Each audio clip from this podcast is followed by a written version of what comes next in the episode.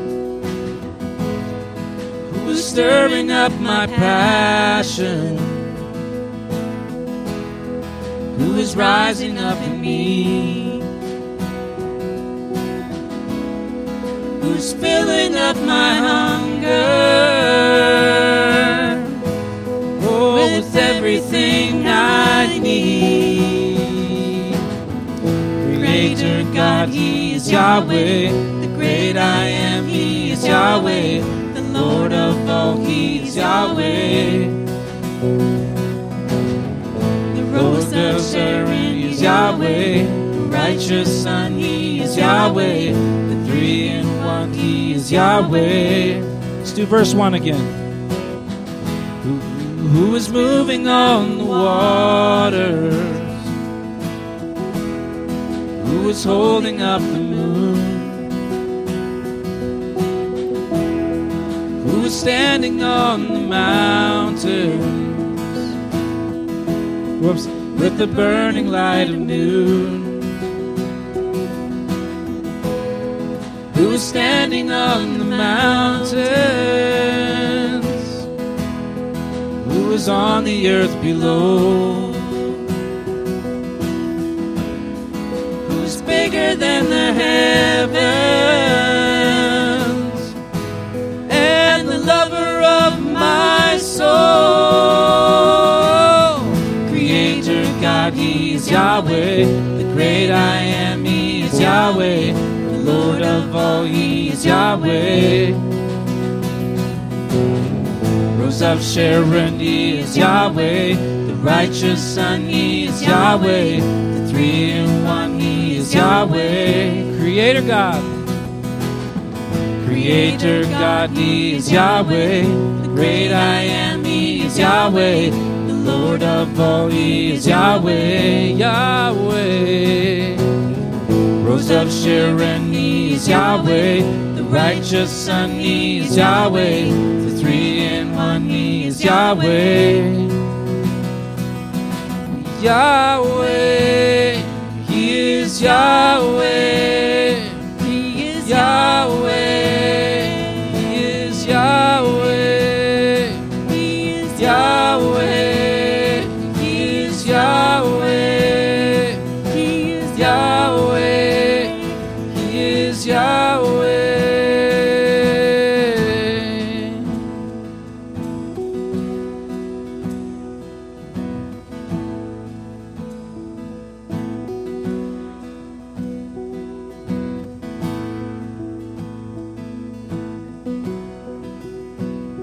we call out your name.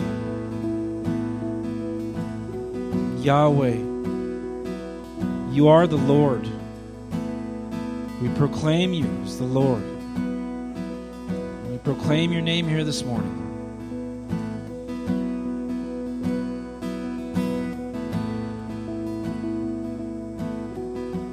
Father, we invite your presence.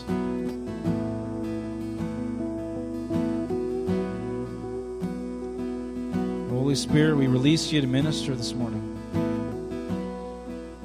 Even as we worship, in the worship, in the word, in the fellowship. Father, I pray that you pour out your love on us this morning.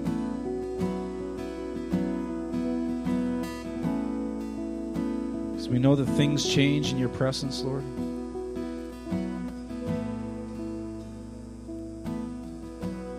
So we invite your presence.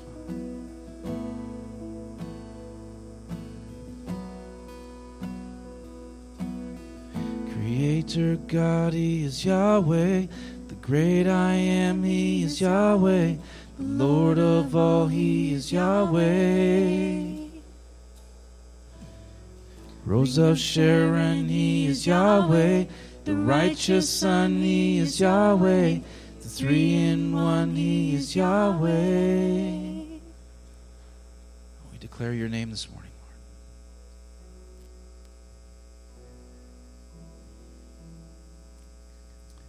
If you want to just take a moment just to uh, lay down the stuff from the week and uh, just in your hearts turn turn your affection to God this morning.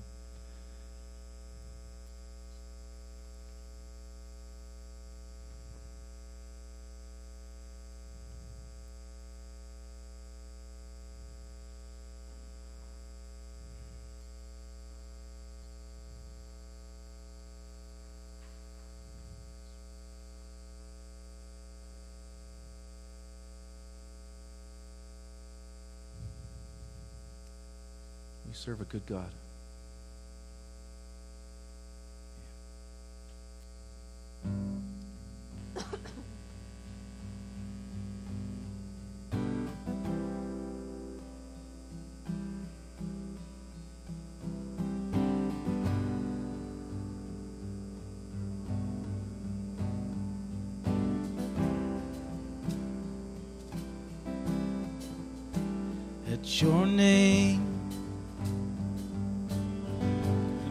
Mountains shake and crumble. At your name, the oceans roar and tumble. At your name, angels will bow, the earth will rejoice, your people cry out.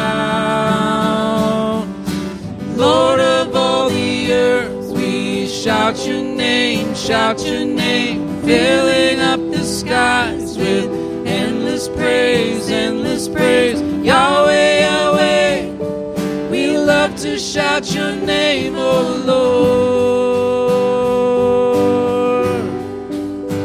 At your name, the morning breaks in glory. At your name, creation sings your story. At your name, angels will bow, the earth will rejoice, your people cry out. Lord of all the earth, we shout your name, shout your name, filling up the skies with endless praise, endless praise. Yahweh, Yahweh, we love to shout your name, O Lord.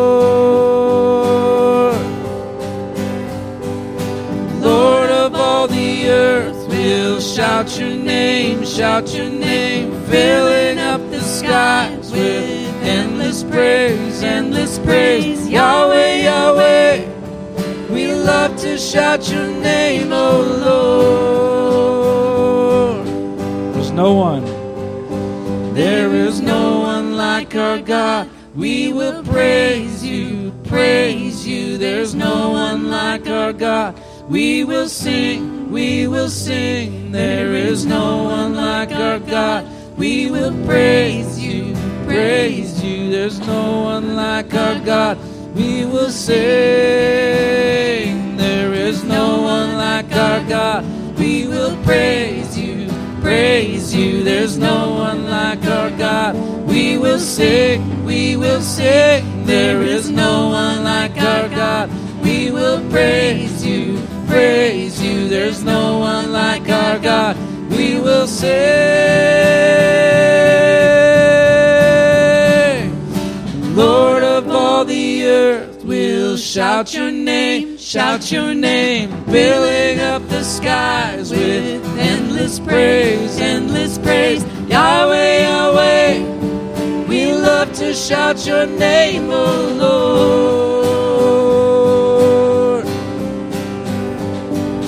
Lord of all the earth, we'll shout your name, shout your name, filling up the skies with endless praise, endless praise. Yahweh, Yahweh, we love to shout your name, O Lord. Lord of all the earth, we'll shout your name, shout your name, filling up the skies with endless praise, endless praise. Yahweh, Yahweh, we love to shout your name, O Lord.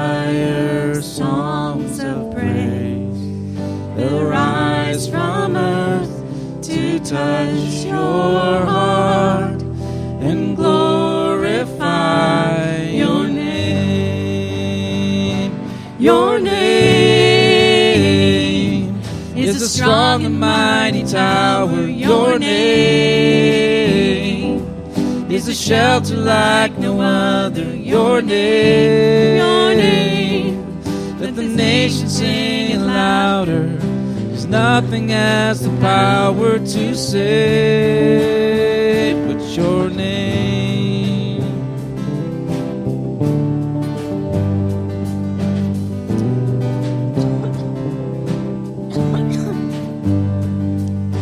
Jesus,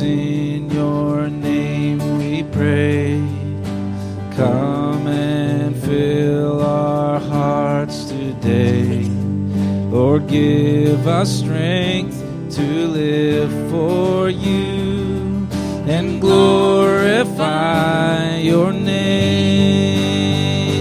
Your name is a strong and mighty tower. Your name is a shelter like no other. Your name, let the nation sing louder. Nothing has the power to save but your name.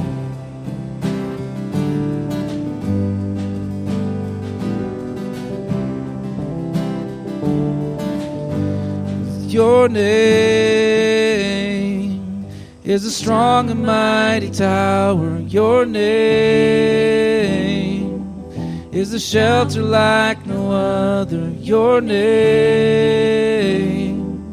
let the nation sing louder. Cause nothing has the power to save but your name is a strong and mighty tower. Your name is a shelter like no other. Your name, let the nation sing it louder. Cause nothing has the power to save your name. But your name. But your name.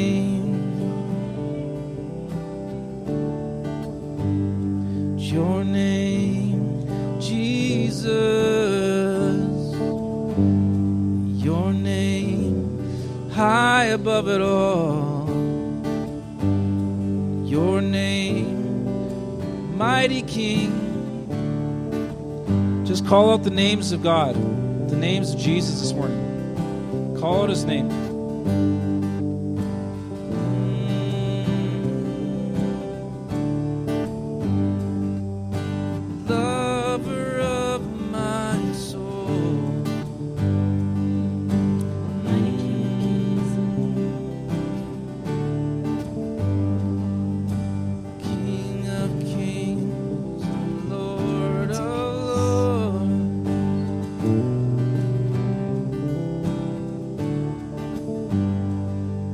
Healer, Lord.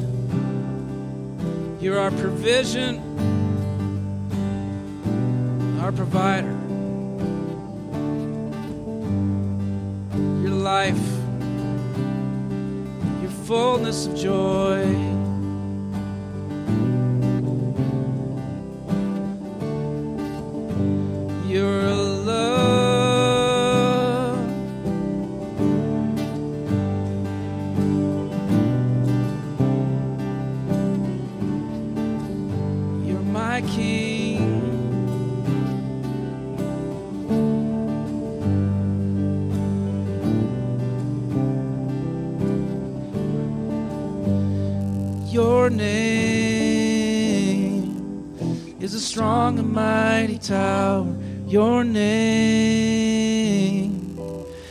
Shelter like no other. Your name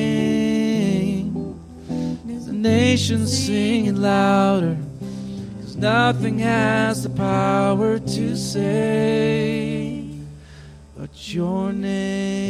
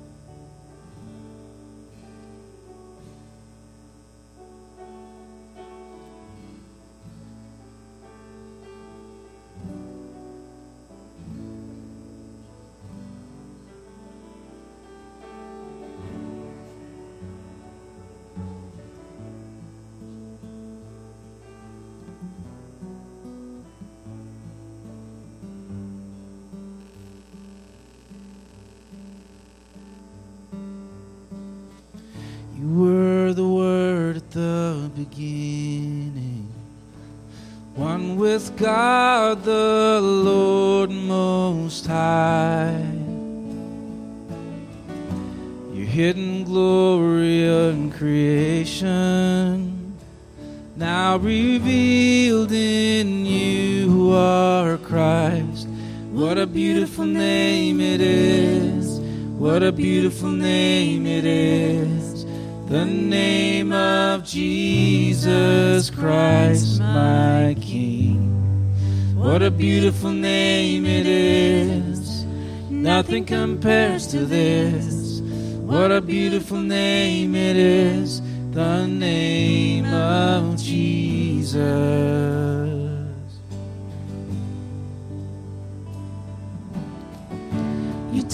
Heaven without us. So Jesus, you brought heaven down. My sin was great, your love was greater. What could separate us now? What a wonderful name it is. What a wonderful name it is. The name Jesus Christ, my King. What a wonderful name it is. Nothing compares to this. What a wonderful name it is. The name of Jesus. What a wonderful name it is. The name of Jesus.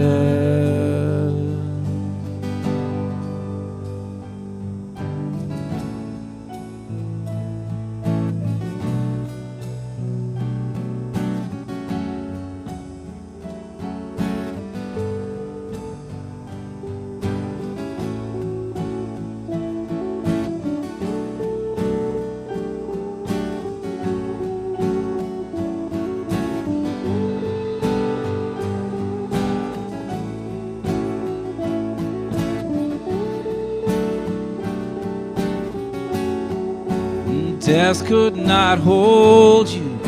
The veil tore before you. You silenced the boast of sin and grave.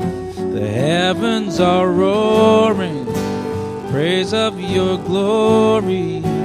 For you are raised to life again. You have no rival. You have no equal. Now and forever, God, you reign. Yours is the kingdom. Yours is the glory. Yours is the name above all names. What a powerful name it is. What a powerful name it is. The name of Jesus Christ, my King. What a powerful name it is. Nothing can stand against. What a powerful name it is. The name of Jesus. You have no rival. You have no equal. Now and forever, God. Yours is the kingdom. Yours is the glory. Yours is the name above all names. Your name it is. What a powerful name it is. The name of Jesus Christ, my King. What a powerful name it is. Nothing can stand against. What a powerful name it is. The name of Jesus. What a powerful name it is. The name of Jesus. What a powerful name it is. The name of Jesus.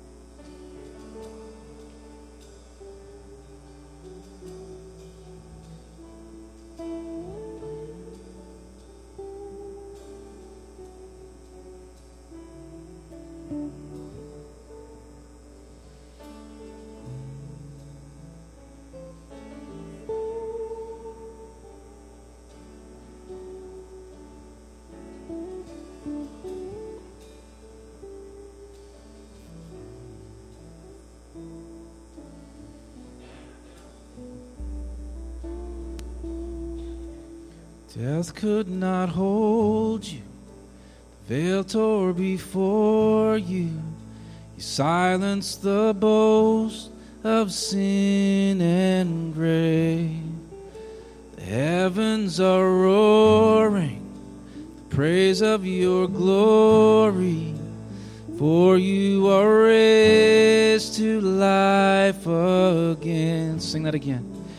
Death could not hold you, veil tore before you. You silenced the boast of sin and grave. The heavens are roaring, the praise of your glory. For you are raised to life again. You have no rival, let's declare. You have no rival. You have no equal. Now and forever, God, you reign. Yours is the kingdom. Yours is the glory. Yours is the name above all names. Let's sing that again. You have no rival. You have no equal. Now and forever, God, you. Yours is the kingdom. Yours is the glory. Yours is the name above all names. What a powerful name it is. What a powerful name it is. The name of Jesus Christ, my King. What a powerful name it is. Nothing can stand against. What a powerful name it is. The name of Jesus. What a powerful name it is. What a powerful name it is. The name of Jesus Christ, my King. What a powerful name it is. Nothing can stand against. What a powerful name it is. The name of Jesus. What a powerful name it is. The name of Jesus. What a powerful name it is. The name of Jesus. The words that are sticking out to me right now are the heavens are roaring the praise of your glory. And there's something going on right now as we lift up the name of Jesus and just that we would um, join in what heaven is doing right now as we exalt the name of Jesus and let his glory and um, his power uh, do what it needs to do. So let's go back into death cannot hold you.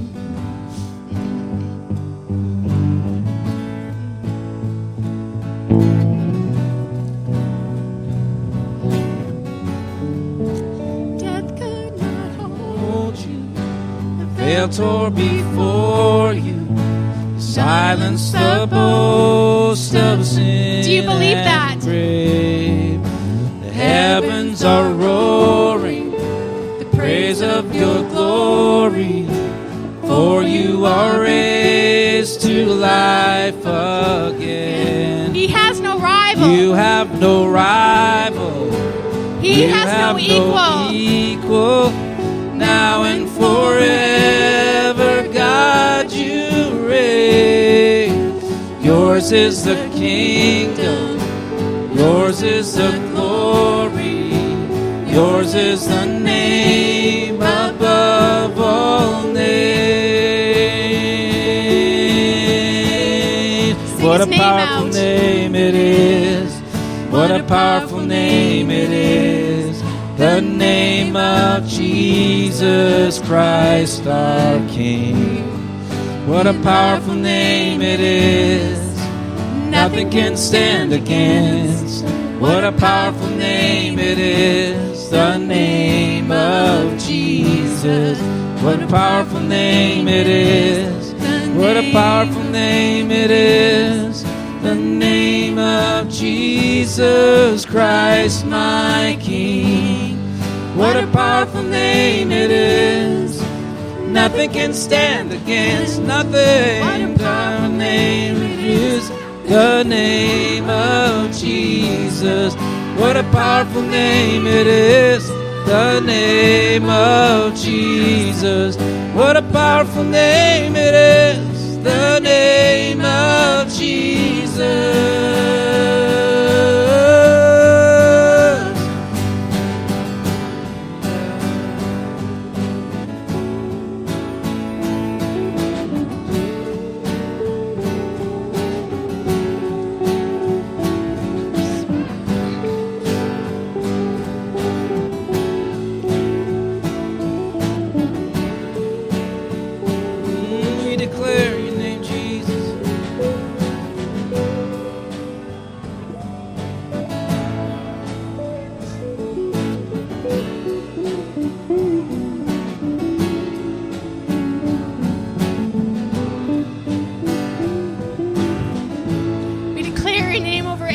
Stronghold.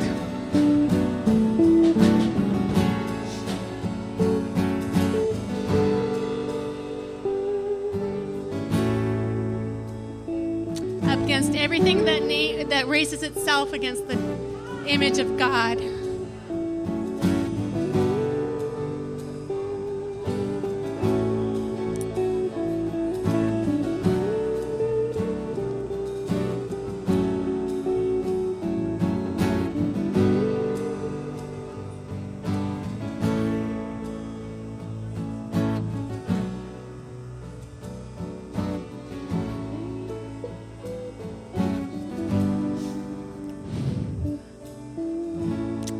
There anyone out in the congregation that the God is speaking to and the Holy Spirit is speaking to in this moment? We just invite you to come up. Pictures, words, verses, encouragement, words of knowledge.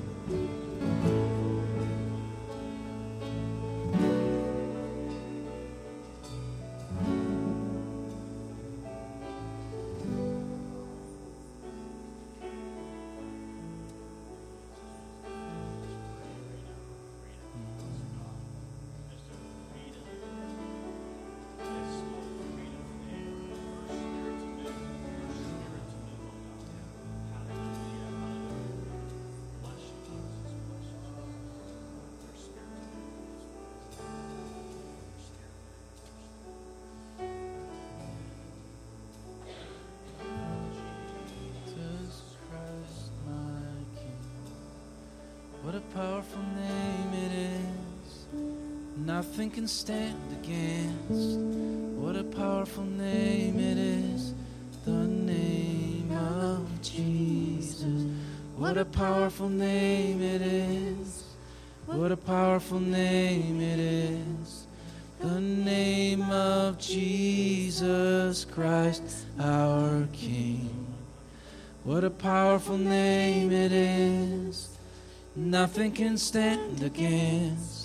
What a powerful name it is. The name of Jesus. What a powerful name it is. The name of Jesus. What a powerful name it is. The name of Jesus. We declare your name in this place, Jesus.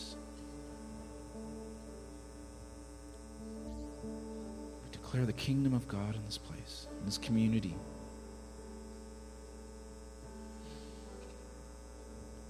That your name would go forth, that your fame would go forth, Lord.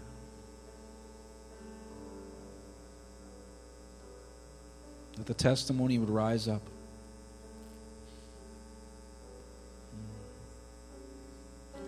The testimony would rise up in every corner, every dark place, that light would come to those places.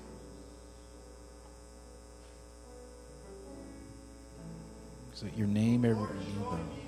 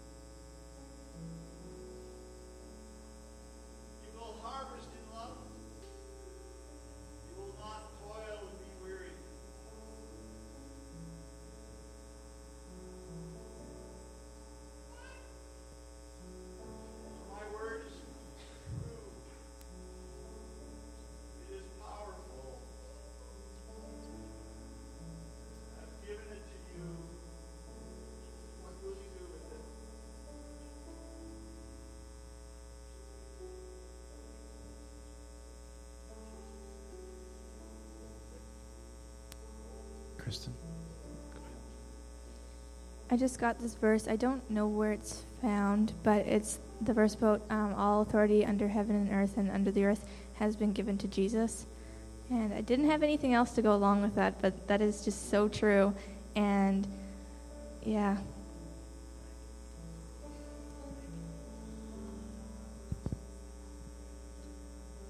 Is anybody else getting a, a verse, a word, a picture? Susan?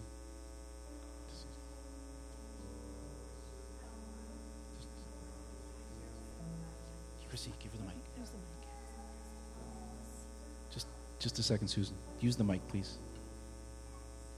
when you said that, what what came, what rose was.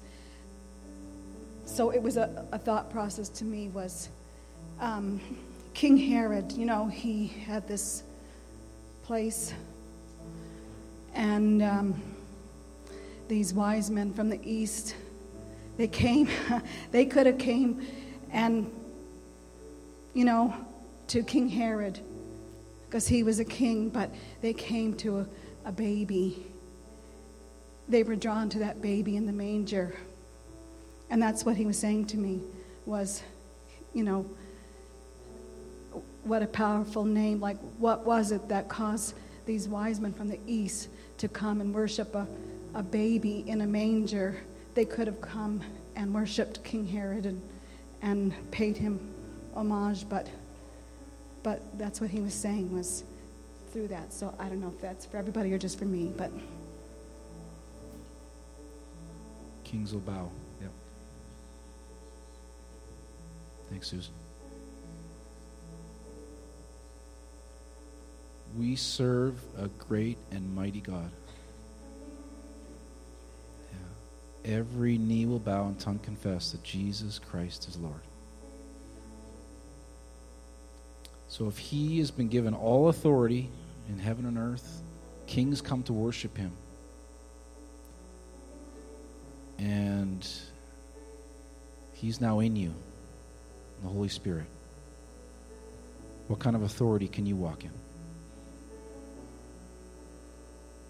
What kind of authority can we walk in as a people?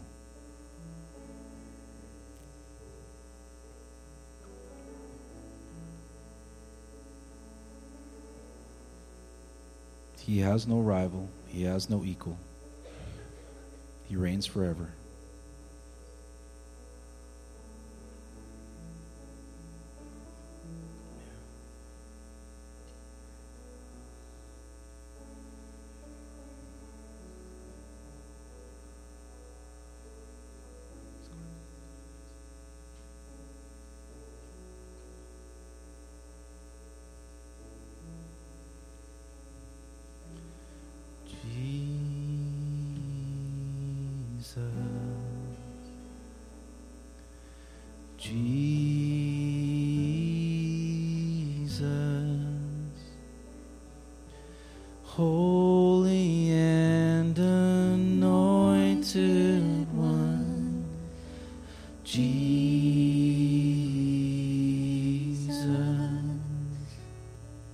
Jesus, risen and exalted one.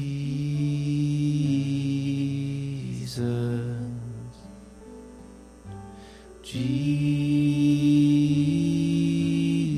Jesus, risen and exalted one, risen and exalted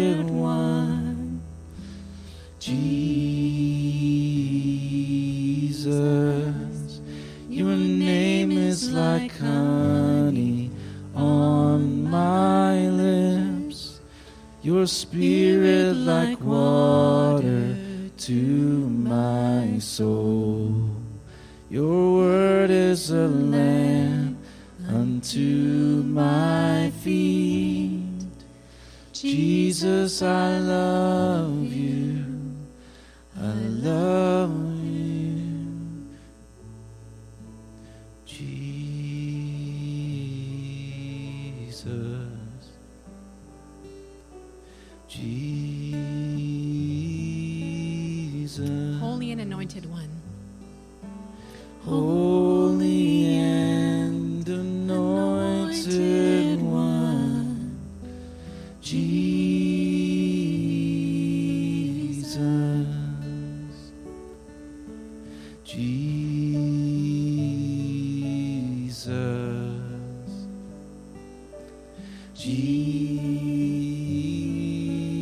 Jesus, Risen and exalted one. risen and exalted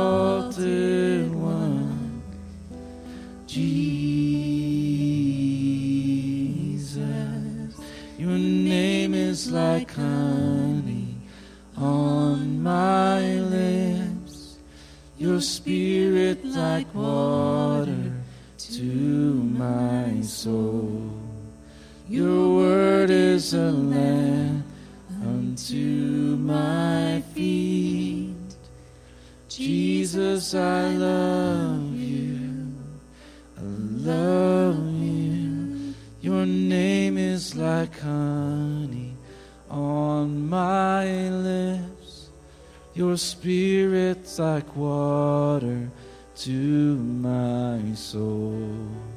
Your word is a lamp unto my feet. Jesus, I love you. We love you. Jesus, we love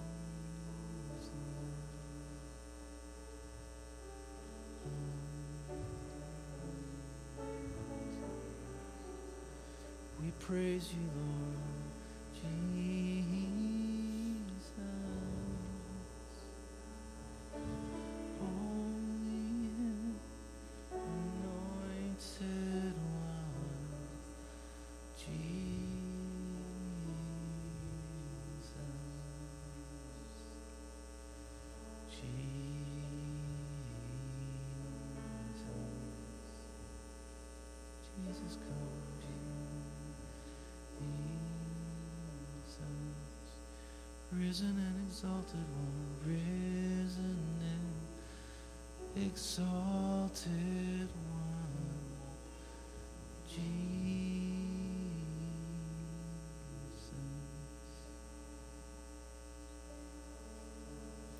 You are my strength when I am weak. You are the treasure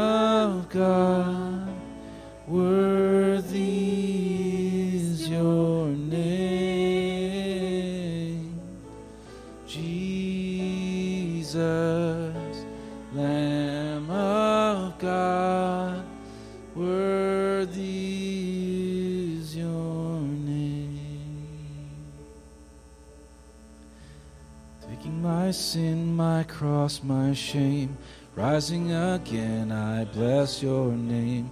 You are my all in all. When I fall down, you pick me up. When I go I'm dry, you fill my cup. You are my all in all.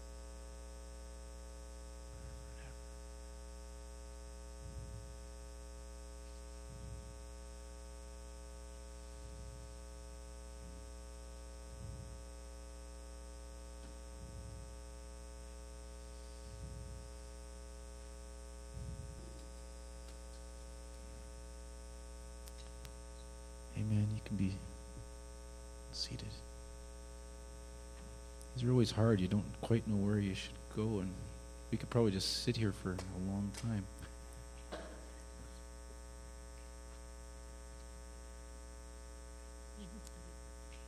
Let's let's just let's just give God a clap offering. You are awesome, Lord. You're awesome in this place.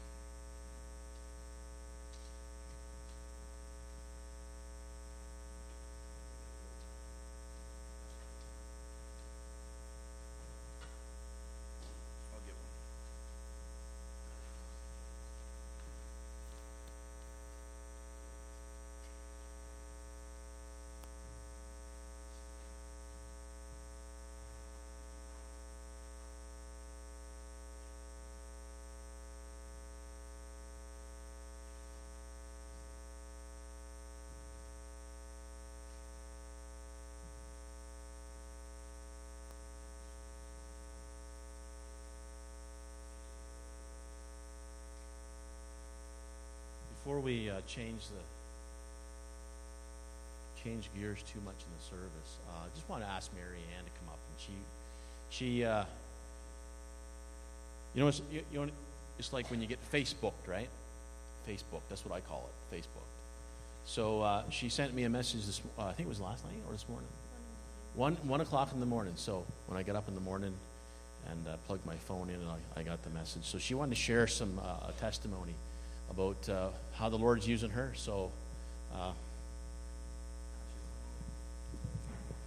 Hi. So, my younger brother Caleb was going to Bible school in Eston, which most of you know. And there's a group there that does a lot of evangelism. So, there was a group coming to Edmonton. I'm friends with some of them on Facebook. So, they're like, hey, we're doing ministry in Edmonton. Anyone want to come? So, I'm like, sure.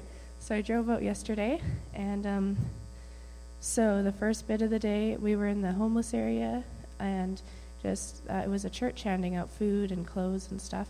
And so our job was just to walk around the line and talk to people, pray with them. And so that was pretty cool, uh, different for me. I'm not really used to that, but just hearing people's stories was really cool. And um, this one man, he had gotten bit by a dog, had stitches in his fingers, and one set of st- stitches disappeared when he was prayed for. So that was a pretty cool healing. Another guy, oh.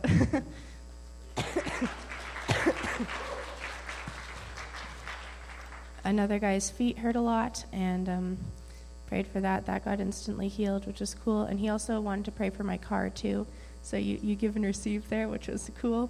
Um, there was another man. He came through the line, talked to one girl like the entire time.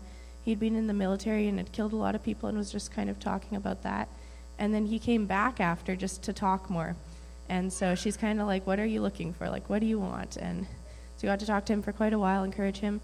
And then we're like, well, do you have any pain in your body? And he's like, it'd be easier to tell you what doesn't hurt. And we're like, okay, well, what hurts the most? And he said he had two hernias. So we're like, okay, can we pray for that? And he's like, sure. So we prayed. He's like, whoa, it's better. I'm going to get you an office over there. You guys are better than the doctors. And he was, he was pretty excited. So, yeah, that was the early afternoon part. And then in the evening, we were on Whyte Ave, just walking up and down the street uh, praying for people. I've never even been to Whyte Ave at night, so it was pretty crazy for me. But you just kind of see people standing by themselves or like get a word of knowledge for someone, go up and asked if you can pray for them. So uh, a guy there, I had been talking to him. I asked if I, what hurt. He said his feet. So I'm like, can I pray for his feet? Your feet? And he's like, will you give me a beer? I'm like, can I pray for your feet? he's like, like, do I get a beer? And I'm like, no, but you won't have pain anymore. But like, it just wasn't going through. So I prayed for him, but he just kind of walked away. The other group prayed for him, and then his feet got healed. So God still got him, which was pretty good. And then there was another lady who was drunk, came up, asked me for money for a beer at McDonald's. So I gave it to her for McDonald's. And then, so we're standing on a street corner. We're like, Can we pray for you? And she's like, I want to pray for you. So she prayed for us for a while. And then we were just kind of talking to her for quite a while. Um, asked if we can pray for her if she has any pain. She says her back hurts a lot. And so we're like, What couldn't you do before? She, She's like, I couldn't really walk well, but I'm also drunk, so like kind of hard to know what's what. So prayed for her back though, and all the pain went, and she's like walking up and down on the corner and was so excited and had to pray for us again, and yeah, that was that was really cool. So I think there are some more healings, but uh, those are the ones I remember. And we prayed for a lot of other people too, especially with the homeless people. There's just like a lot of heart and family things they wanted prayed for. So yeah, that was that was yesterday, and so I wanted to share those testimonies because they're pretty cool. Thanks, Mary.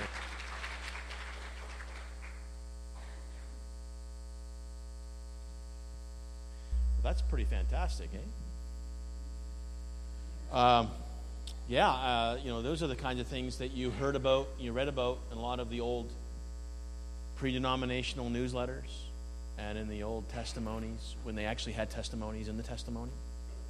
You, you get the joke?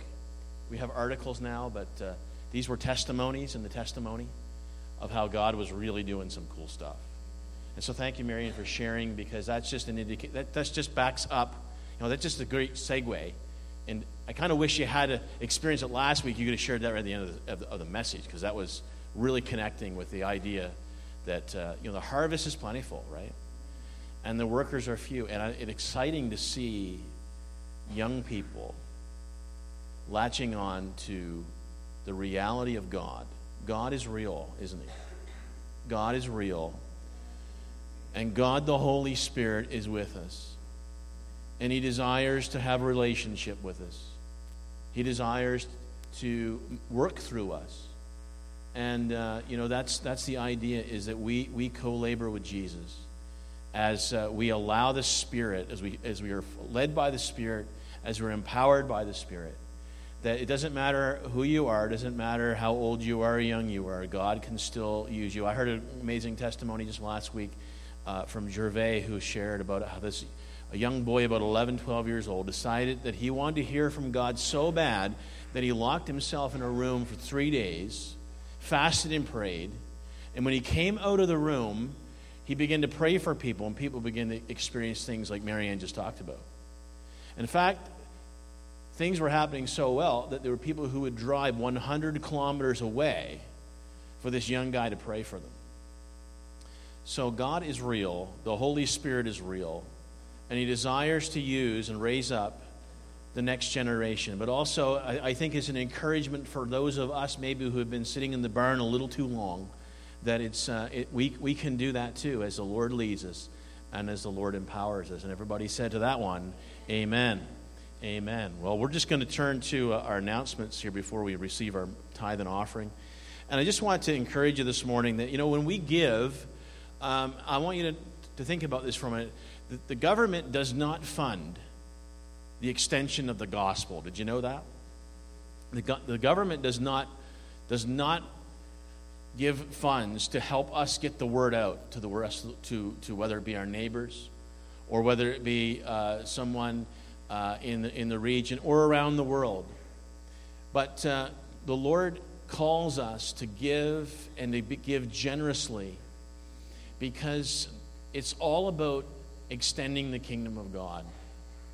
And how many would say this morning that because I know Jesus, I am blessed, I'm forgiven, He set me free of my sin, and He set me free from the consequences of sin. And because of that, we, we come this morning with a grateful heart to give back to the Lord, to honor Him, to worship Him in that way. So I'm going to ask our ushers to come this morning as we worship the Lord in our giving, our tithe, in our offering.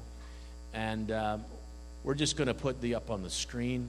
The because I know that that's what God's desire is. God's desire is that we would have revival. We would carry kingdom revival here and around the world.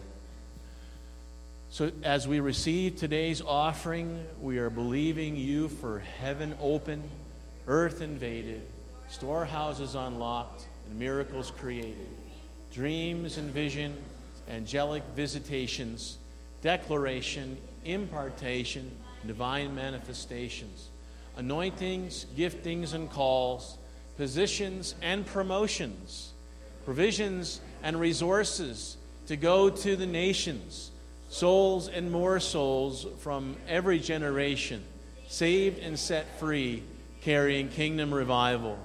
And thank you, Father, that as I join my value system to yours, you will shower favor, blessing, and increase upon me, so that I may have more than enough to co labor with heaven to see Jesus get his full reward.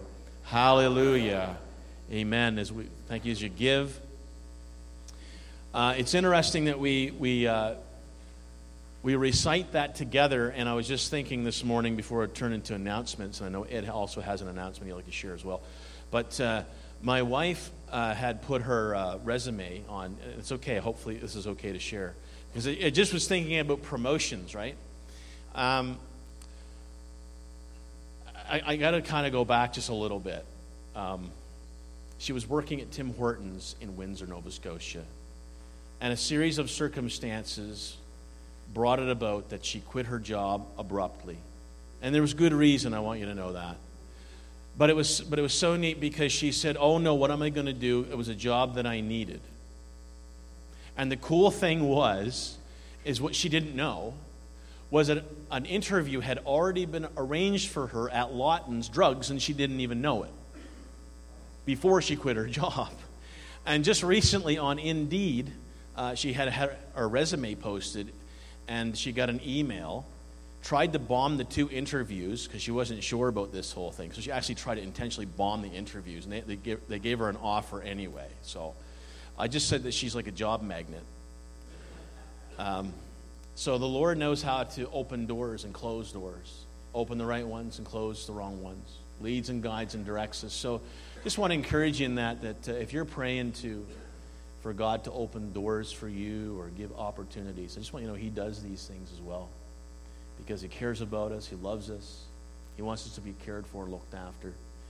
Uh, just turning to our announcements this morning, just want to uh, mention something very, very important, very important announcement this morning. Uh, Vi, it was your birthday, wasn't it? It was Vi's birthday yesterday. And Vi is 90, is it two? Two years young this morning. And so the Lord has blessed her with uh, 92 years. God bless you, Vi. We're going to sing happy birthday. Can we do that this morning? And just to let you know, um, Frank and Diane are going to be holding a birthday celebration at the end of the month for, for everyone whose birthdays was in October. Vi's included. So could we sing happy birthday to Vi? Happy birthday to you. Happy birthday to you. Happy birthday, God. Happy birthday to you. Amen. Amen. And we'll have cake, I'm sure, at the next Sunday. Because this, this Sunday we're going to be uh, having our plan, to, those who signed up for Plan to Protect orientation, just a reminder that uh, we're going to be gathering for that after, uh, after the morning service. Lunch will be provided courtesy of the Cos- uh. And uh, thank you, Ed and Cheryl, for, for taking care of that. And while I'm mentioning Ed and Cheryl, if Ed could come forward this morning and just share um, an announcement. Yeah, just a real quick thing. There's a, an insert in your uh, bulletins there about uh, Family Fun Night on October 31st.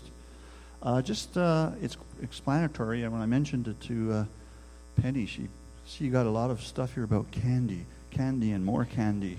The main event of the night, candy.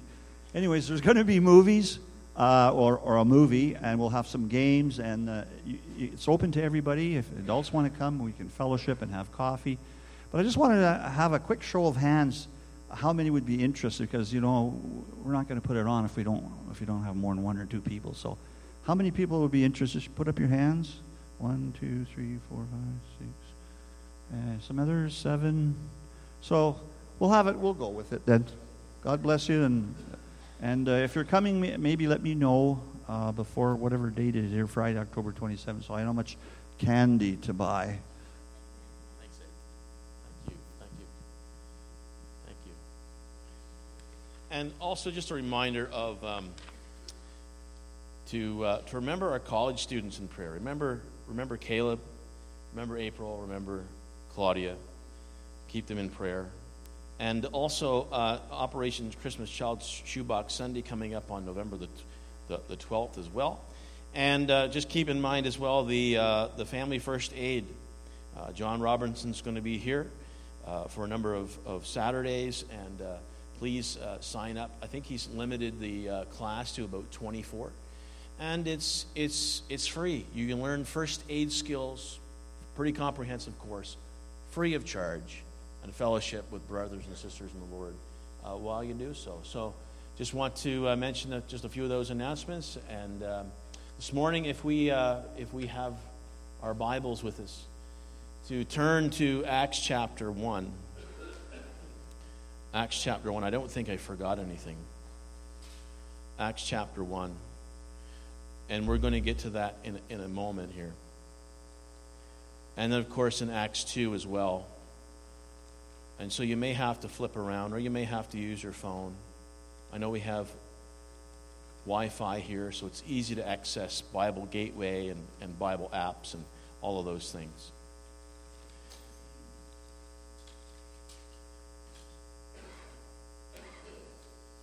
You probably heard tell of, um, you know, one of one of the old fables, Aesop's fables, about four oxen and they were uh, such good friends. They always kept together when they were feeding. And there was a lion that had watched the oxen for quite a few days. And uh, he was, you know, he was probably licking his chops, thinking, boy, wouldn't this be some tasty? But whenever he would uh, come near to the oxen, they, uh, they turned their tails to one another. Whenever he approached, so that they would be met by their horns. And so at length, he, he, tried, he succeeded in awakening jealousy among them, which grew into a mutual aversion, and they strayed a considerable distance from each other. And the lion then he fell upon them, and he killed them all, taking them out one by one. And the moral of the story was simply this: that united we stand, divided we fall. United we stand, and divided we fall. This morning, I want to talk about the priorities of a spirit filled church. Priorities of a spirit filled church in, in, uh, in, out of the book of Acts, Acts chapter 1 and Acts chapter 2. And if we could just for a moment turn to Acts chapter 1 verse, and look at verses 12 to 14. It says, And the apostles returned to Jerusalem from the hill called the Mount of Olives, a Sabbath day walk from the city. And when they had arrived, they went upstairs to the room where they were staying. And those present were Peter and John and James and Andrew, Philip and Thomas, Bartholomew and Matthew. James, the son of Alphaeus, and Simon the Zealot, Judas, the son of James. And look at verse 14 that they all joined together constantly in prayer. This morning, I want to talk about the priorities of a spirit filled church. And I want to talk about how important it is that we have unity in the church. So, Father, we come to your word this morning and we just ask God that you would use it, that you would bear it to our hearts, that you'd impress it upon our minds. But, Lord, that you'd also help us to walk it out. Lord, this is not theory, theoretical stuff. But this is stuff, Lord, that has been lived, and this is written to be an example to us today. And so, Father, we just ask the Holy Spirit would come right now. And that, God, as this word is being delivered, I just pray that, Father, that you would bring, you would speak to each and every heart. That, Lord, you would bring the application into the hearts and make it very real to everyone that is here. And we ask it in Jesus' name. Amen. Amen. Again, verse 14, and they all joined together constantly in prayer. Talking about a few of the priorities of a spirit filled church. First thing I want you to no- notice is that they made praying together a priority.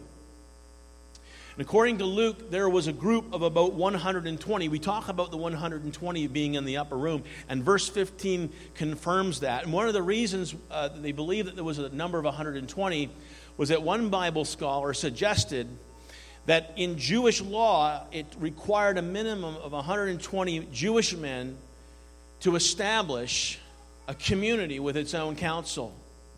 And so, in this legal sense, in verse 15, we find that there's a community, this new community, and it had, it had enough people to constitute something legally. So, this new community had the apostles. There were also women that was among them, mother and brothers of Jesus. All of them, as the Bible says, all of them joined together. Now, catch that. All of them, not few of them, but all of them. All of them in the upper room where they were staying, all of them joined together. And the Bible says constantly in prayer. Now, I'm, in my mind, I'm picturing that they're probably not praying 24 7, but I'm guessing that probably there was co- some comings and some goings, but for the entire time, there was an atmosphere of constant prayer as they were seeking what Jesus had told them about the promise of the Father that the Holy Spirit was going to come not many days from now. And so there was here, here they were in this in this group, 120. Probably if we looked around, wouldn't that be pretty neat if we saw 120 people in this room all praying together? Wouldn't it be great if we saw 60 people in this room all praying together? And the reason, as I mentioned before, is because they were hungry.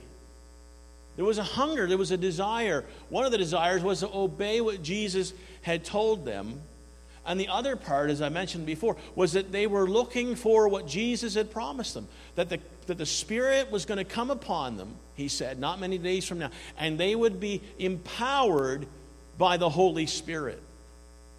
The Holy Spirit. I want to talk about prayer for a moment. What does prayer represent to us?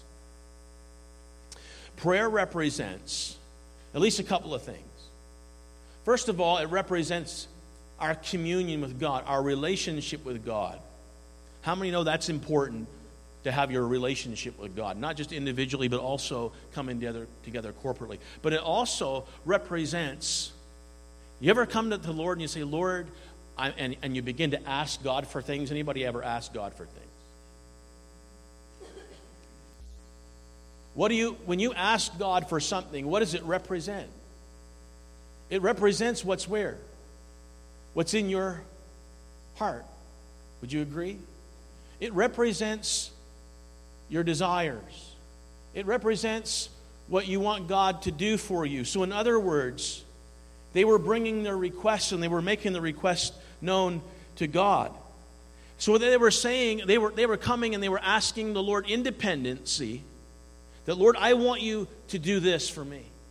And how many know how important that it is that we, that we make that a priority so that we can say, Lord, this is what I want you to do, not only in my life, not only in the life of my family, but Lord, we want you to do a certain thing in our church. How many know you? uh, One person said that you get what you preach for. I also believe that you get what you pray for. And if we don't have corporate prayer, if that be, does not become a priority, then we're not really going to get as far as we could. Because again, here they were all together, all together in the upper room. And the old the, the older the older way of saying this is that they were tarrying. They were tarrying. They were waiting upon the Lord. And they were waiting on the Lord, and they probably didn't quite even realize what they were going to get when the Spirit came upon them that day. But I don't know about you, but there is something that happens in an atmosphere of praise and worship and prayer. There is something electrifying that happens. I don't know about you, I felt that this morning. Can anybody agree with me? There's something electrifying when we are together and we're in praise and we're in worship and we're in prayer and we're just calling upon God to do something and calling upon God to meet with us and calling on God to visit with us and calling on God to show Himself and manifest Himself and His glory and His power and His majesty in our lives. And I don't know about you this morning, but I want us to be a people who make praying together a priority because it brings forth the blessing and the, and, and the power and the presence of God. It happened that day in the upper room that they experienced that. And in fact, it changed everything. And they were praying together. I want you to notice this. They were, they were together. The Bible says they all joined together in prayer. Together. The word together. And I won't tell you what the Greek word is, but the context that is used in it means that they were in agreement about what they were praying for. They were in agreement about what they were praying for. So in other words, the context of Acts 1:14, the togetherness here is more than just 120 people gathering together at the same address. It's more than just a matter of 120 people doing the exact same thing. And here there was a unity. And I want you to understand that there is power in agreement. There is power in unity. You want to see God move, you want to see blessing flow. It's important that we walk together in unity. Amen? Union. More than just doing the same thing, it's more it's it's it's about union. An old African proverb says this that a boat doesn't go forward if everyone is rowing his own way. Because we can have a gathering here this morning, but there's something different about there being unity. It's about people coming together and saying, Lord, we desire one mind, one heart, one purpose. And that's exactly what was happening here in, in, in, Acts 12, or excuse me, Acts 1 12 to 14. Their boat had 120 in it. And there was 120 oars in the water. And they were together on it. And when they prayed, it wasn't 120 different prayers asking God for 120 different things. The idea here is that they were together on this. They were aiming for the exact same thing. So, one mind, one purpose, one impulse. And their focus was waiting for what God had for them. Now, wouldn't it be amazing if we all got together and we say, Lord, I don't know what it is exactly? Because your ways are not our ways. Your, not, your thoughts are not our thoughts. But guess what, Lord? Whatever you got coming to us, Lord, would you send it? Would you send it now? If it's power that we need, Lord, send the power. Amen? Whatever that might be, we, we need God, we, we need to come together on this and ask God for what He wants to do. And here they were, they were waiting, they were praying, they were seeking, they were in agreement, and the prayer was simply this Come, Holy Spirit, we need Thee. Come, Holy Spirit. And we need to reach that place, amen. We need to reach that place of unity. We need to reach that place of togetherness. We need to be cohesive spiritually, just like they were in that first community. They were all in one accord. Now, it was not a Honda, not a Honda Accord. That'd be pretty small, or you need a pretty big one. But it means that they were in agreement about what the next step was, what the priority was. But they weren't wandering around in disbelief. They were following what the Lord had told them. And Psalm 133 tells us this it says, How good and pleasant it is when God's people, listen, to live together in unity. It's like precious oil. And what is oil, folks? It's a symbol of what? It's a symbol of the Spirit.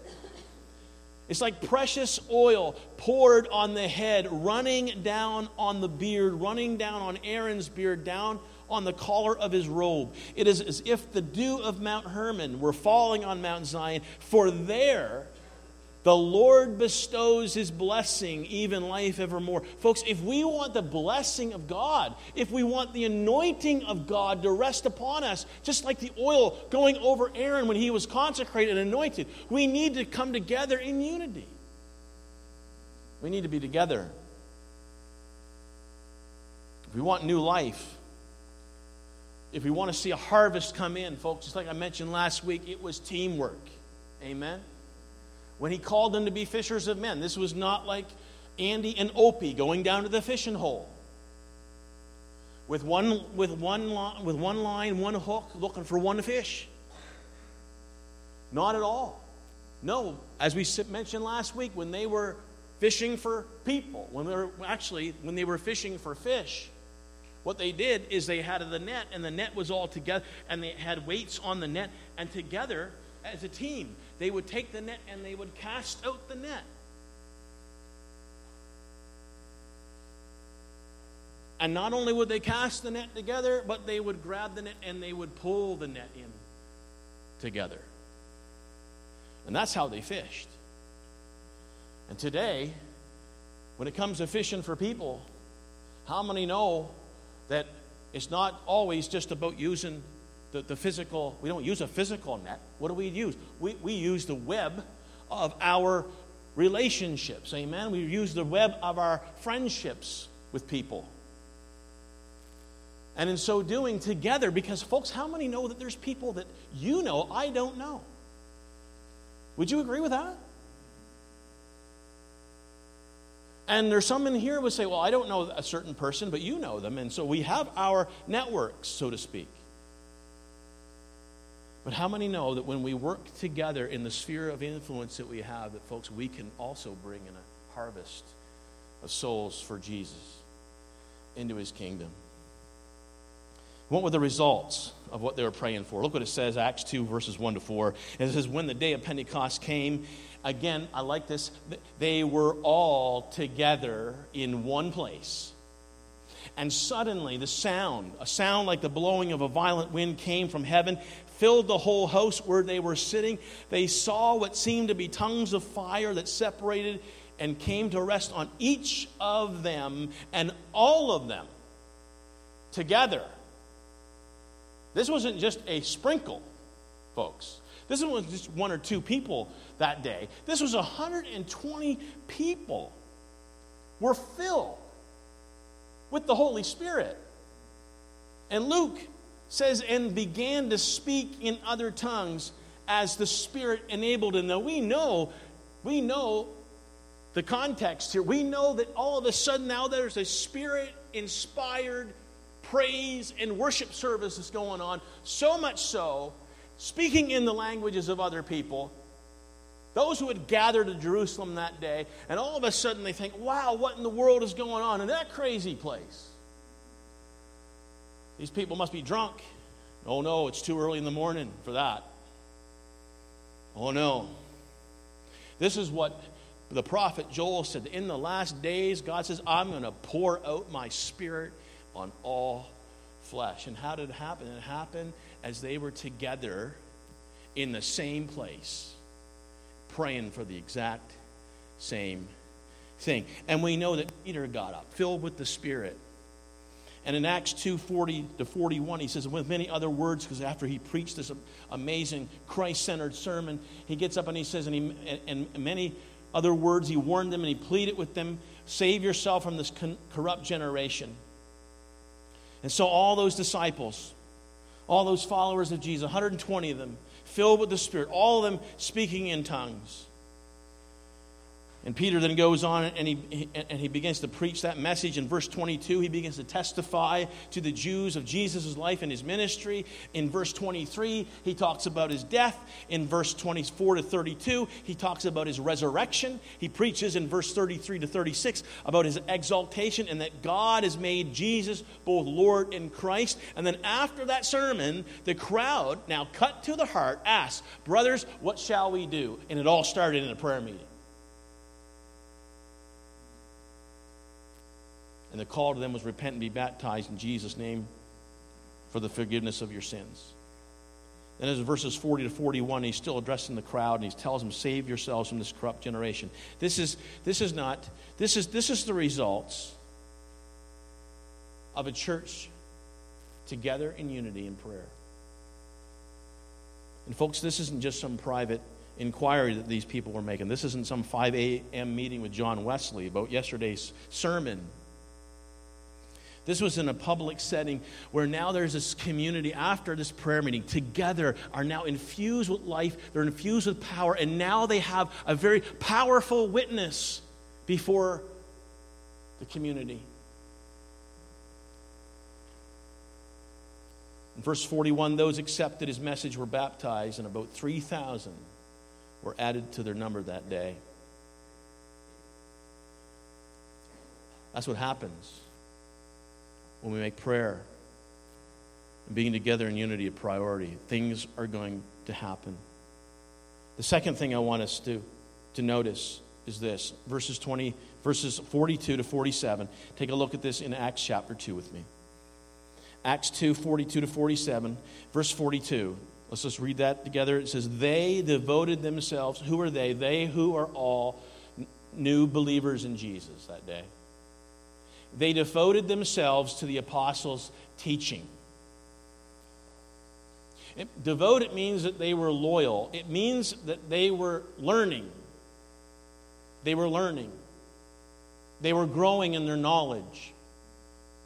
And there's some people who say, well, you know, I can be a Christian without being part of the church, you know. Well, I see here in, in the early church, they were together and they were devoted.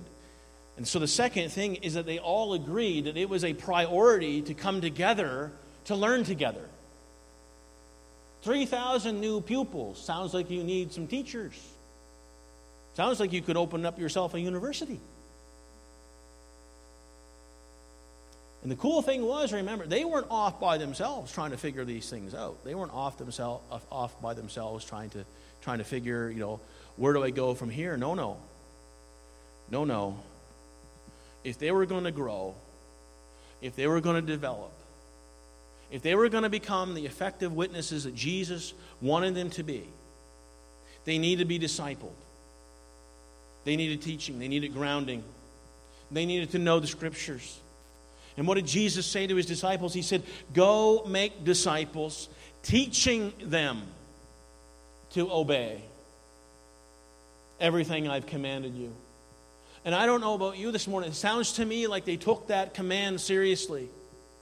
It sounds like to me they were putting in that into action because you see, when these were new believers, and I don't know about you this morning, but whenever you birth new babies into the world, one of the things that you'll notice about them very quickly is that they're hungry. Have you ever noticed that? Little babies are, are looking for something to eat. And then they get to be a little older kids and they're still looking for something to eat. And then they begin to be teenagers and you can't keep up with the groceries. You buy groceries one day and they're gone the next. You can't even stash potato chips up in the cupboard. They, they just know where they're at. They hear the crinkle of the bag and they just come flying in from whatever room that it is. Isn't that right, Ethan? Yeah. Hunger. So those new, new believers were hungry. They were hungry for the milk of the word. And they were hungry to know Christ deeper, and they were hungry to grow in his grace and his knowledge. So they devoted themselves not to the latest, greatest New York Times bestseller. No, they didn't do that. Instead, their food and our spiritual nourishment is every word that proceeds from the mouth of God. Can't live on bread alone. You can't live on pizza and chips alone. Ethan, just want to let you know that. Jesus, you can't live on bread alone, but by every word that proceeds from the mouth of God. One writer said, Read it to be wise, believe it to be safe, practice it to be holy. It contains light to direct you, food to support you, and comfort to cheer you. It's the traveler's map, the pilgrim's staff, the pilot's compass, the soldier's sword, and the Christian's character. Here, paradise is restored, heaven opened, and the gates of hell disclosed. Christ is its grand subject. Our good is its design, the glory of God, its end. It should fill the memory, rule the heart, and guide the feet. Read it slowly, frequently, prayerfully. It is a mine of wealth, a paradise of glory, and a river of pleasure. Follow its precepts, and it will lead you to Calvary, to the empty tomb, to a resurrected life in Christ. Yes, to glory, life itself for eternity. And if we're going to be modeling ourselves, which I believe the Pentecostal church has always, we've always looked to Acts as our model. We've always looked to Acts and asked ourselves, and we've always seen ourselves in there, and we've always desired it to be lived out. And that is this, folks, is that if we're going to, if we're going to be a spirit-filled church and follow that model, we need to agree. We need to come to the place where we understand that it's important to devote ourselves to the study of God's Word. Number three, they all agree that fellowship together was a priority. Fellowship together. What is fellowship? The Greek word for fellowship is koinonia, it means communion. It means that we share, that what we share in together, that, that is our common fellowship. Fellowship, we have fellowship. How many know this morning individually? We have fellowship with the Father, the Son, and the Spirit. We have fellowship with God the triune God. And fellowship cannot happen between a believer and an unbeliever because the Bible says, What fellowship has light with darkness? So, therefore, and it's not saying we can't know people who, who don't know the Lord. That's not what it's saying at all. It's saying that if you truly want fellowship, you need to get together with other believers. And again, there's this idea around today that says, you know, I can be a follower of Jesus, but I don't need to be part of the local church. Well, then Paul probably shouldn't have wrote his many epistles to local churches uh, shouldn't even put them in there to help address the problems if they weren't important. Amen? Because 80, I think it's about close to 85% of the time that Paul referred to the body of Christ, he actually was referring to a local expression of the church. And so you find our, our fellowship among body of believers. It's sort of like a potluck dinner. I like potluck dinners, by the way, and you guys know how to put a good one on. Because when you go to a potluck dinner, everybody brings something to the table. Like a trifle. Right? Trifle. That's good. I like I like meatballs and rice and, and, and pie. I've been trying to stay away from it lately. I don't know if you noticed, but I'm hoping that the pants get a couple notches down. But when you come to a potluck dinner, everybody brings something to the table, and then everybody takes a little something from the table. You ever do that? You bring something, but then you take a few things off the table. And the next thing you know, because we've been together, because we've shared, it's a little more flavorful. Your plate, like your life, should be a little more colorful. You know, it's tasty, right? Because if I bring just beans to the potluck dinner and I just put beans on my plate, it's kind of bland, right? They might be good beans. I might have done a great job. But they might be kind of bland. But isn't it awesome when you have a few beans and you have some brown bread? Somebody makes some real nice, moist brown bread, some real butter on it. Then somebody else has brought some, you know, some meatballs, or somebody else brought some rice, or there's some salads there that's really healthy for you and you should eat it, so I try to put some of that on there too. But how many know you get a little richer from fellowship? You get a little richer when you come together and you hear someone get up and they testify, amen, about what the Lord was doing just yesterday. This isn't 20 years ago or 40 years ago. This is what's happening right now, and this is current news. So, guess what the Lord is doing? The Lord is using us to go, young people, to go into the city and to, to, to spy a few folks and say, Look, you got any problems going on? And they begin to pray for them. And next thing you know, God is doing signs and wonders. And then somebody comes along like Mary and she shares. Are you going to walk away today a little richer than when you came in? That's fellowship. Amen? That's fellowship. So when we come together, I don't know about you, but I remember times when we used to go to church and people would say, We don't know what's going to happen tonight. I remember when I was a kid in East Green Harbor. That's the suburbs of Lockport. Lockport population now less than 600 and you go to church on a Sunday night, you better get there early because if you don't get there early, if you get there like five minutes to seven, because they had an evening service and they had a morning service and they had Sunday school, two churches, you could you could hit the other one with a slingshot, and they were both full. And if you got there just in the nick of time, you're in trouble because you had to stand along the side of the wall. And I remember people doing that. And you know why people went so much? because they were just wondering what God was going to do next. There was a, sec- a sense of anticipation. They were expecting something good to happen when they came together. Amen? And so they walked away a little more invigorated because they had come together and worshiped the Lord and seen what He had done. Maybe that night somebody was going to be saved. Maybe that because people. I remember when we talk about people coming into church, and the next thing you know, they would go to make fun, and they'd go away saved and sanctified and filled with the Holy Spirit. They revolutionized their families. There'll be those who were drunk and they were abusing their families, and they become fantastic godly men. People would be healed, people would prophesy, people would give messages in tongues, and be interpretation, and be all kind, and, and, and people slain. All kinds of great things would happen. All because they came together.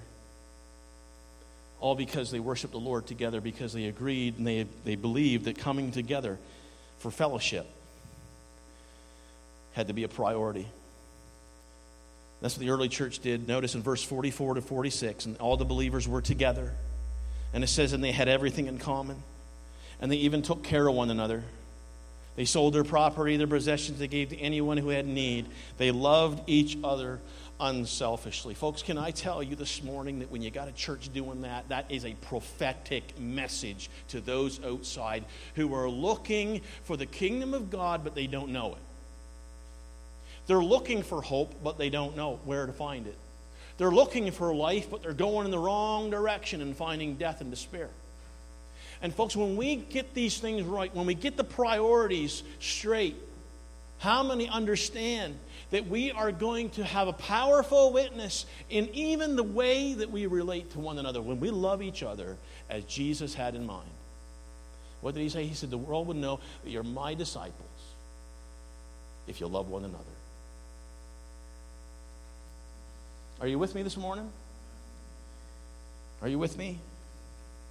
Number four, they agreed that meeting together was a priority. Look what it says in verse four. every day, or not in verse 4, but down in verse uh, 46. 46, 47, look at what it says. Every day. Can you say every day with me? Every day. Every day, not just Sunday. Every day. They continued to meet together. It sounds like a continuation here of what the fellowship looked like. They continued to meet together in the temple courts, so that's the big meeting. And they broke bread in their homes and ate together with glad and sincere hearts, praising God and enjoying the favor of all the people. So every day, again, the temple courts, that's the big meeting, and that, that was the institutional gathering for the Jewish Christian. That was the corporate gathering. And in their homes. Now, they started with 120, and now they've got 3,000 more, so we can do the math 3,120 now. Believers in Jerusalem that are gathering every day at the temple, and they're meeting in respective homes. So, why was it important? Is because spiritual power and biblical community will never be cultivated by people who fail to make assembling of ourselves a priority. A priority. There was a story that was told of a horse pull, and it was somewhere in our country, and one horse pulled 9,000 pounds, and another pulled 8,000 pounds. So 9,000 and 8,000. And you would think that if you got them together and they pulled together, you would think, if you did the math, how much do you think that they could pull? Okay, so 9,000 and 8,000, and they together they pull what? Let's do the math. 17. What did I get that right? Yeah, 17,000. How many agree 17,000 is the right number? Da da da. So with your hand, lift your hand. Okay, 17,000 is what they can pull. So 9,000 and 8,000, and that's what they pull. Lift your hand up. Let's see how many people believe that is 17,000. Like, there's a few, a few skeptics. You see, when they teamed together, do you know what they pulled?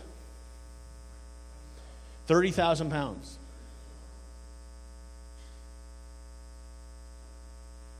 Let that sink in for a minute. You see, there's a, pr- a principle, it's called synergy. By definition, and here's what it means it means the simultaneous action of separate agents working together has a greater total effect than the sum of their individual efforts. Does anybody need me to repeat that? Jack says no. In other words, more can be done in a team effort than be, uh, can be accomplished by yourself. So, in order for the principle of synergy to work like it should, there has to be teamwork. And everything we do, when it comes to teamwork, it takes trust. And every person, as I've preached here before, every person that is here is valuable it's valuable. My wife wrote a blog, and you might check it out on, on Monday. It'll be posted on Monday, for we are his daughters. And there's some of us here today, and you believe that I am not good enough. And you wore that for a while. But I want you to understand that the Bible says in Ephesians 2 that you are God's workmanship. Some people think, I'm not good enough, I'm not smart enough, I don't have any talents. That's not true.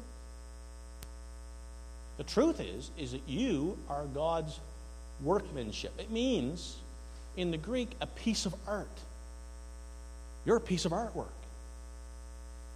You're like a, a, a Picasso or something Michelangelo. Actually, better than that, because God's hands are molding and shaping you. And so, because you are God's workmanship, the Bible says that you have been created in Christ Jesus. That's your identity. You are in Christ Jesus, created in Christ Jesus, to do good works, that God has prepared in advance for you to do. So, in other words, there is already a job description waiting for you. Anybody believe that to be true? Paul wrote it under the inspiration of the Spirit, so I'm just the messenger this morning. And one of the things is rendering the church ineffective from working together is that there are people who believe they can't, they don't have anything to bring to the table. But that's not true. That's a lie. That's a lie of the enemy. You see, God has created every single one of us here with unique abilities, unique strengths, unique skills, unique talents. But it's really cool. Like on a hockey team. So you got your scorers and you got your goaltender and you got the guys that can check and bang people around and you got the ones that can dig the pucks out of the corners. And you need every single one of them to work together. Because everybody has strengths and everybody has weaknesses. But God has created you with strengths. And how many understand that He wants you to use your strengths for His glory? He wants you to invest in the kingdom of God. But, he's, but guess what? You're not there alone. There's others around you that He wants you to come together with, to be knit together with. And when we begin to work together in teams, just like when you have the music team, and I can't play the drums, so I don't bother. I just play something else. And so I got a little spot there.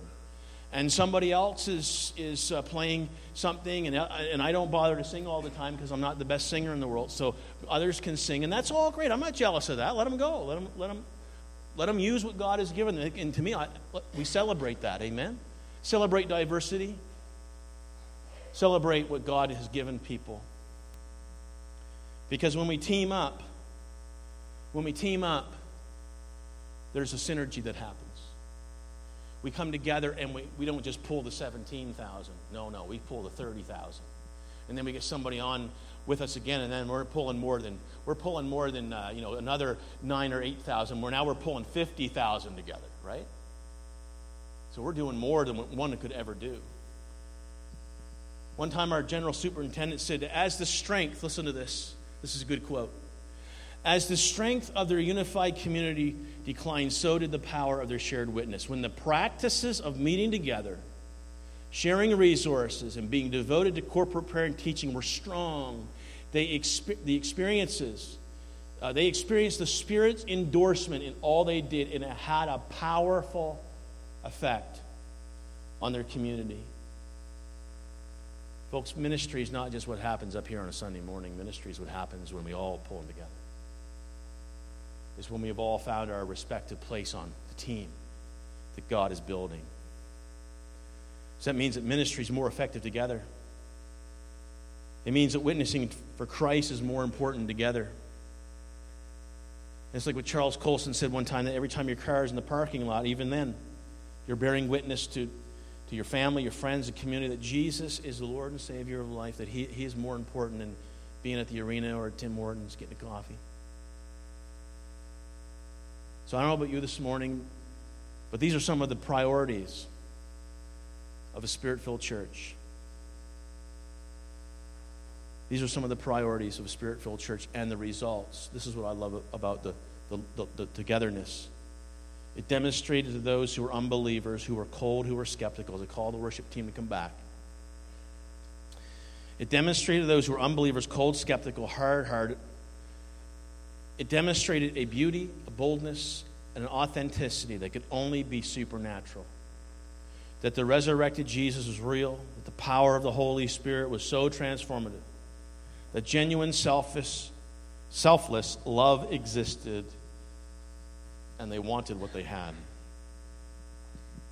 And the Bible says that the Lord added to their number daily those who were being saved priorities of a spirit filled church. These marked a genuine spirit filled community. They prayed together, they studied God's word together, they worshiped and they fellowshipped together. They never stopped meeting together, and they won others to Christ together.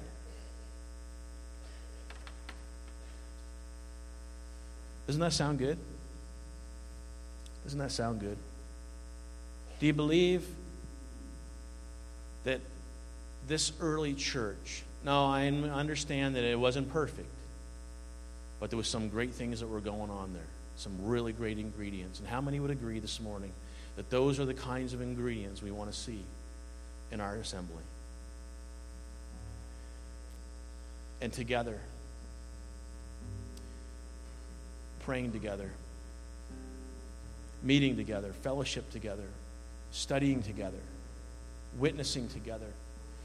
Folks, I want you to understand that they were embodying and they were embracing what Jesus called them to be in the power of the Spirit.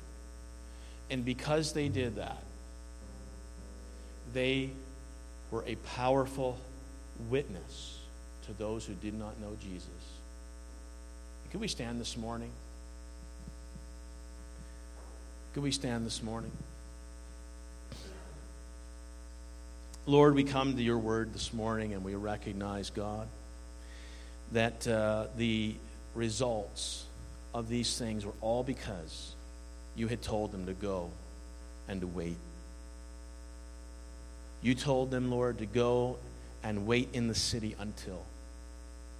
In Luke chapter 24, you told them, Wait in the city until you have been endued with power from on high. And these were the results, O Lord, of their obedience to you. They were waiting. They were waiting.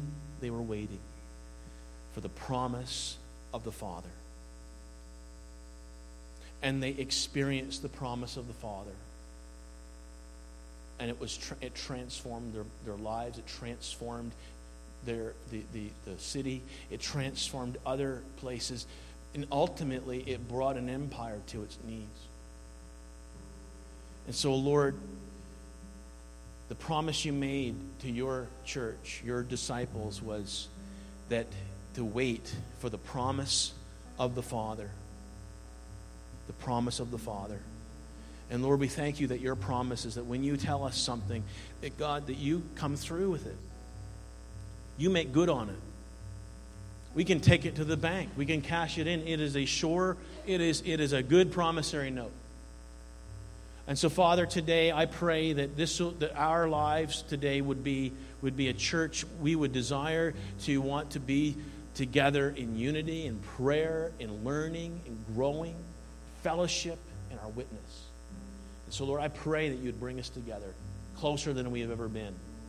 And I pray, Father, that we would see the models there as well. We would see the big meeting and we would see the little gatherings and how you cultivated the, community through those gatherings as well. And so, Lord, I just pray that you begin to do that here today in, this, in our congregation and in our lives. Knit us together, Lord, I pray. And Lord, we know that, God, that if we follow through with what you've commanded us, then we know that your promises are good to us. You're going to, you're going to do it. You're going to do it. You're going to bring the Spirit. You're going to bring power. You're going to bring unity. You're going to bring health. You're going to bring life. And not only, but you're going to bring others who are going to be who are going to see the quality of the life that we have and they're going to desire that lord so i pray in the name of jesus that father that you would begin to if there's if there's relationships that need to be healed lord i pray you begin a work of healing a work of restoration a work of reconciliation i pray god that we would begin to just to shake off all the things that would hinder us. And that, God, that we would pursue your very best. In Jesus' name. In Jesus' name. In Jesus' name. Hallelujah. Hallelujah. Does anybody here this morning think that's, that's not a bad looking church back then? Not a bad looking church. So, what do you got in mind? Bind us together. Bind us together. You guys know that one?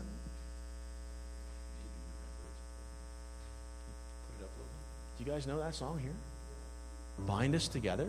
Wow, that's that's like from 1977, guys. I was told that you can't sing anything like past, like, you know, 2009 is now like ancient, right? This is classic. This is classic. Could we could we just do something uh, symbolic here? Could we just reach across and link someone's hand? This is this is symbolic. Bind us together,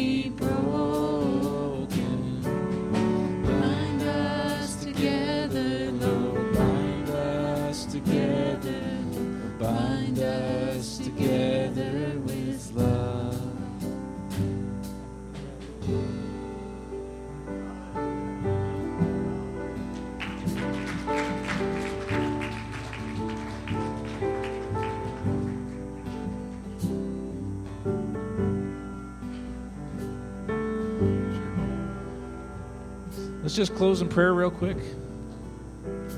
So, Lord, we thank you so much for who you are, for all that you do, for the way that you're moving in the earth. And we declare more, Lord. We release more. Holy Spirit, we ask for more. We desire more. So we thank you for that. And we look forward to the testimony for next week. So look for your testimonies this week. In Jesus' name, amen.